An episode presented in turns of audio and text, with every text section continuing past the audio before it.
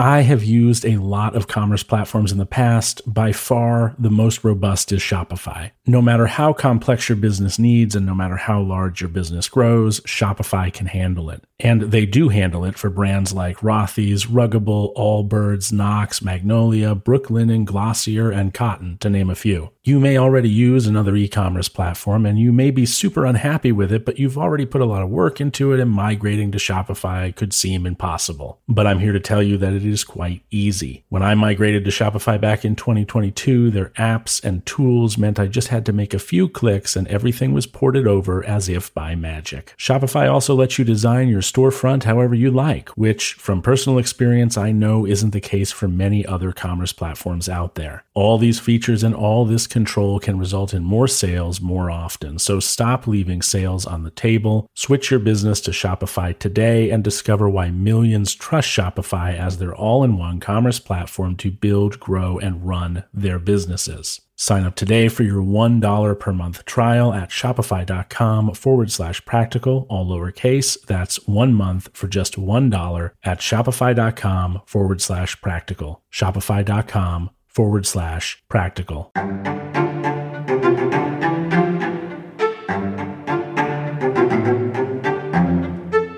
Good morning to you. Welcome back to Practical Stoicism. Thanks so much for being here. Before we start, as is tradition, I'd like to remind you that if you hate ads and you'd like to get rid of them, you can do so for $6 a month by going to stoicism.supercast.com or clicking the link in the show notes that will take you right there. If you're not into supporting podcasts because you think podcasts should be free, I'm going to listen to your podcast for free. I'm never going to pay you, Tanner. That's okay. I get it. You'll have to deal with the ads though, and you can still support the podcast by sharing it or reviewing it on Apple Podcasts, Spotify Podcasts, or Podchaser.com.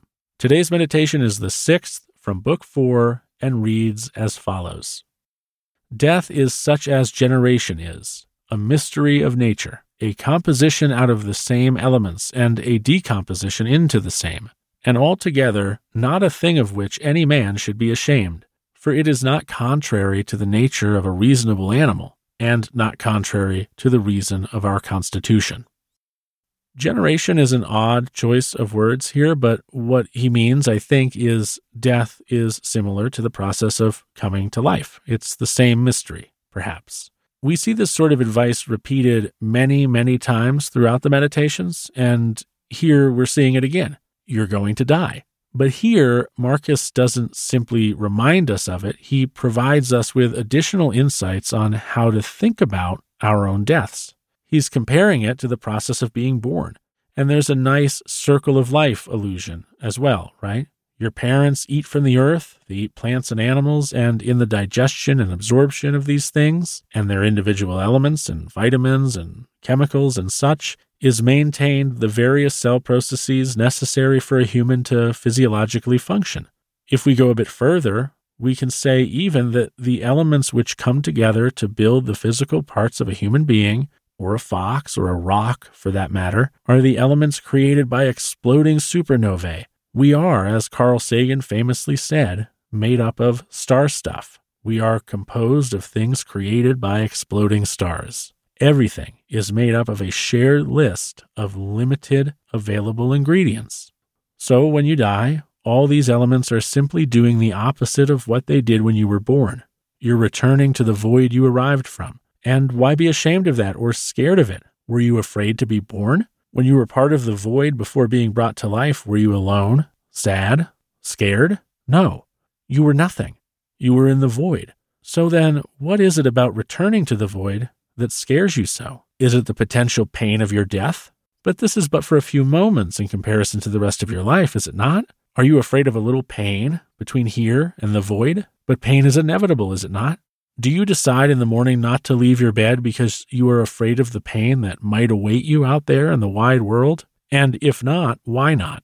You accept, I'm sure, that you could be hit by a bus tomorrow morning, but you live your life anyway, don't you? Maybe it is because you feel you have control over whether or not you get hit by a bus. After all, you are a very aware person, very aware of your surroundings. You would never walk out in front of a bus. But what if it was to save a young child? Or what if the bus drives up onto the sidewalk and into the store you're buying clothes in and you're crushed between a bus and a rack of silk holiday scarves? Certainly, you know most people do not die in their sleep or peacefully or when they plan to, right? And yet you wake up and you face the world every day. This means you face death every day. And in a way, you die every night, do you not? Do you not close your eyes and enter the dream void? Some of us don't even dream as I understand it. Do you fear sleep? But isn't it very similar to death? And isn't it true that today's version of you dies when you drift off to sleep? Aren't you a new person every day? So you face death every day and you die every night, and you're afraid to die? This is silly. Maybe you're not afraid. Maybe instead you're sad for all those who will miss you. This seems more reasonable. No one wants to cause others grief, Stoics least of all. But isn't it true that you are not immortal and you will die, and that all your loved ones know this? So is it not unavoidable? Certainly. So isn't it kind of childish, maybe immature, to expect to be able to do anything about the fact that people will miss you? Isn't it better to instead focus on being a joy to them for as long as you have this life? Isn't that better than worrying about the fact that your ability to continue to be a joy to them is necessarily limited by your mortality? So you return to the void, and then you are unconscious, and it is peaceful, free of all things which are good or bad, pleasurable or painful, etc. And it seems childish to be afraid of a natural process, doesn't it? And it also seems kind of childish to say you fear death when you die every night and when you face death every day, does it not?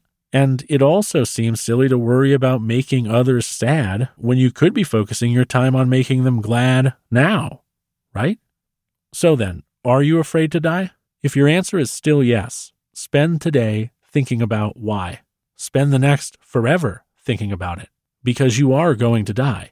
And the longer you fear this, the longer it will take you to be the best version of yourself. And hopefully, you figure that out before you die. Thank you for listening to this episode of Practical Stoicism. If you enjoyed it, if you learned something from it, consider leaving a review of this show on Apple Podcasts, Spotify Podcasts, or Podchaser.com. Again, if you'd like to get rid of ads and if you'd like to support the show, you can become a premium subscriber by going to stoicism.supercast.com, and any support you can give, I would greatly appreciate. Thank you again for listening, and until next time, take care.